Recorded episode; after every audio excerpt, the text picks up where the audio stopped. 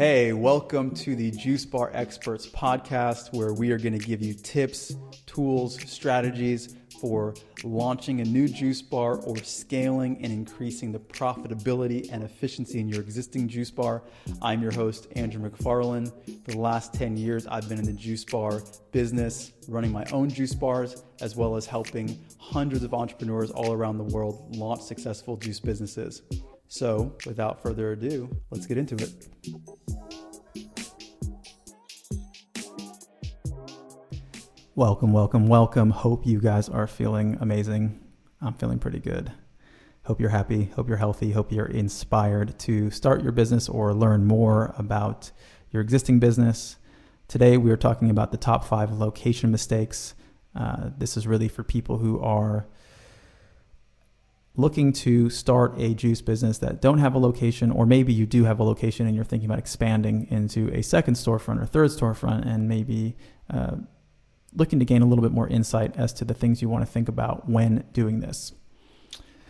The very last one I'm going to share is actually coming from a story, a conversation that I had with a prospective client who was talking to me about a lease that they were going to sign. And they actually thought it was a great location, but after this conversation, they realized it wasn't. So you definitely want to stay to the end to learn if this is a situation that you're in or a situation you don't want to fall into uh, with your prospective leases and locations. So we're just going to dive in.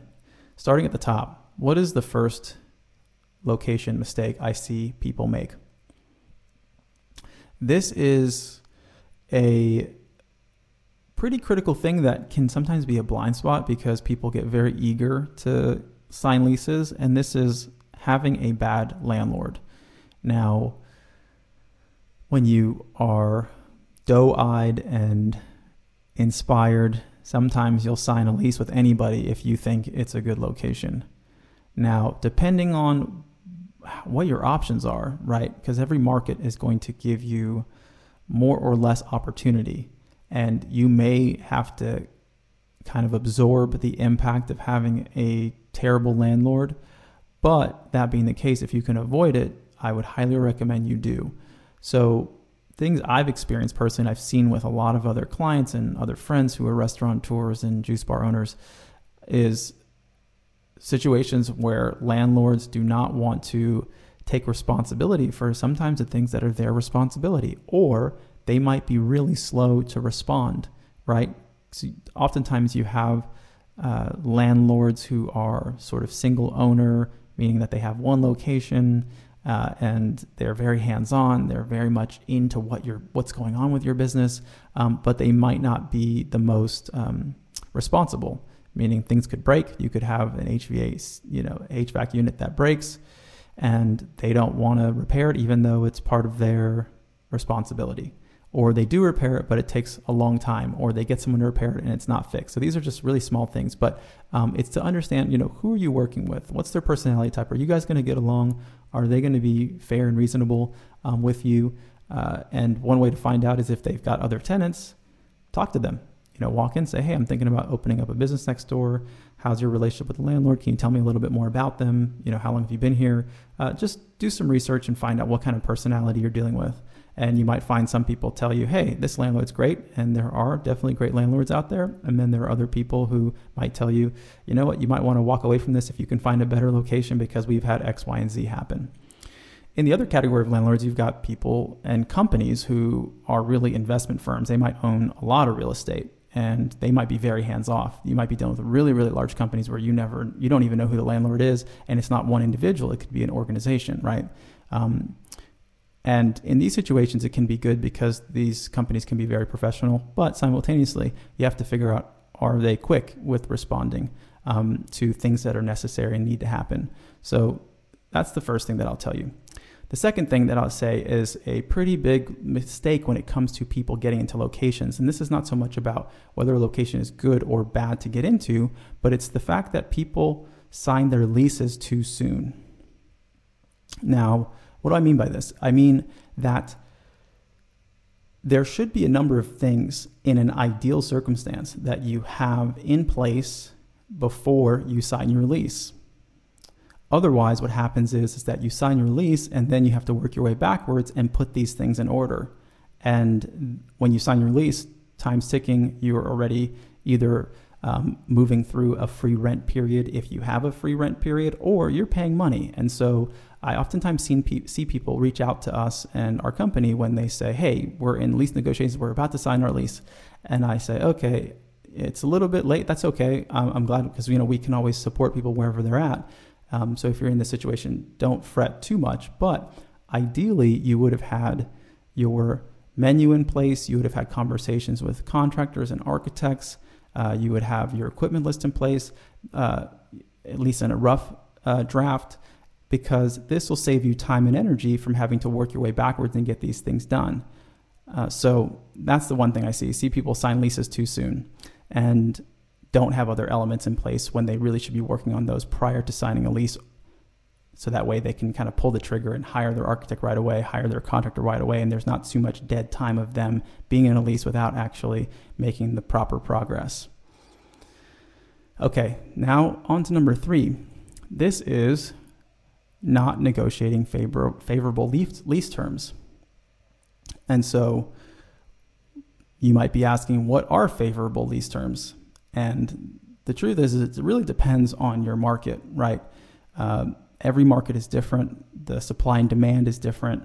Um, you have situations that you might walk into a building and you could be a great tenant for this landlord, right? You're really going to bring value to their other tenants and to their space as a whole. So there's a lot of demand for your business. There might be a situation where you are competing for a lease with some major franchises. And so you don't have as much leverage negotiations is a pretty big topic. I actually did a YouTube video on this recently, and, and we'll do a podcast soon, uh, just in terms of things that I've learned about negotiating. And so, you know, that I could speak about for hours. But the one tip I'll give you about negotiating is always knowing what your leverage is in a situation. Um, work with a broker if you can because brokers are, are one they're going to expose you to a lot of other locations and they'll also know the market very well. They'll understand what the kind of general uh, values are terms that people are getting ti money. If you don't know what ti money is this stands for tenant improvement money. This is basically a rebate that a lot of landlords will give to tenants for their build out so um, sometimes you'll get you know, you could, we've had clients get even up to $100,000, which is pretty rare, but they could get $100,000 back on their actual build out because they're investing a significant amount in the infrastructure for that landlord and increasing the value for that space.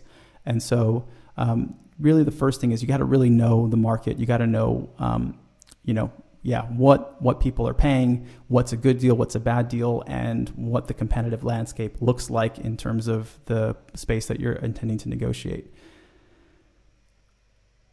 Okay, now moving on to number four. This is having locations that might be in a good environment, right? And so what I mean is the demographics are right, the income is right, you know, everything about the city or neighborhood is right, but then choosing a location that has almost no visibility or no accessibility. And so sometimes just because you believe that there's you know no juice bar in your neighborhood that wherever you open is a good thing to do. And oftentimes i also see people believe that unfortunately believe that people are going to inconvenience themselves more than they really will to come to your business. Now it's not to say that some people won't but the easier it is to access and to see your business the more money you'll make. We can just put it that way. We've probably all had the experience where we've seen a business we've driven by and we've thought, oh, that's an interesting spot that just opened up. I'd love to check that out. But right now it's inconvenient. I'll stop by there some other day. And you only ever pass that place when you're on your way somewhere else. And then six months later, that place goes out, goes out of business and you're thinking, oh, I never had the chance to go. It's because it was probably too inconvenient for you to stop in, right? And so you got to make it really convenient and you also have to be visible, okay? So when you are looking at the location, drive by it, right? Think about when people can make a decision to turn to the parking lot if you have a parking lot. Walk by it if you're in a walking environment. Can you get in? Can you see everything? What does it feel like? How visible are you? And how accessible are you? Are you in a place where you're highly visible, but everybody drives and there's no parking lot? Or there's very little street parking? Probably a bad idea. if there's no not enough walking traffic to make up for it, right? So these are all the things that you got to look at. Now, moving on to the final mistake that I see people make when getting into locations. And this is believing that because a location is easy, believing that it's good. And I'll share this story that really made me think about this. I was speaking to a prospective client mm, this is maybe about a year and a half ago, and they were saying they were really excited. They said, you know, I've got this location, it's inside a gym, and the juice bar is already built out. And the landlord reached out to me. They wanted me to come in there. This is great. And I started asking some questions. I said, okay, um, how many gym members are walking through that space every single day? He said, uh, you know, not too many. Um, I said, is it on a main road? Is it visible? Um, can people come inside? You know, are, is this gym owner expecting you to revive their memberships through having a juice bar inside? And as I started to ask more questions, it kind of slowly dawned on him that, you know what? He said, this actually isn't the best location now that I'm talking to you about it. I just thought that it was good because it was really easy. I wasn't going to have to do the build out. I didn't have to really come out of pocket a lot of money and I could have had my own business. And I just told him, you know, but you're better off investing more money in the right business than investing one, two, three, four years of your life trying to uh, survive and and make this business grow that really isn't meant to to grow and is not going to thrive in any situation. So don't mistake something being easy for being good.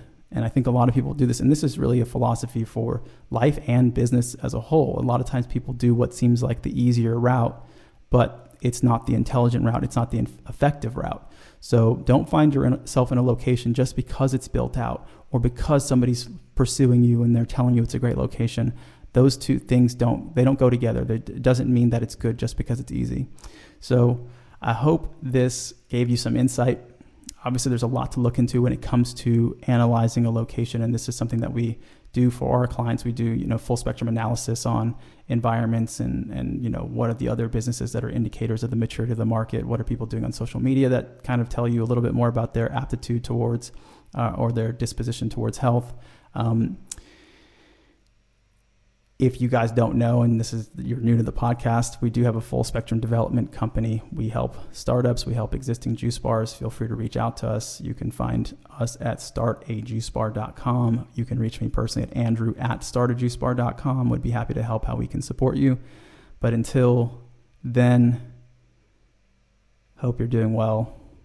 We're all here to create a world where there are more juice bars and healthy cafes than there are fast food and unhealthy restaurants because everyone deserves to be healthy and we need to empower one another to create these businesses and give our communities access to health so that we can have a thriving world. So until next time, hope you're well, and I'll see you guys at the next one.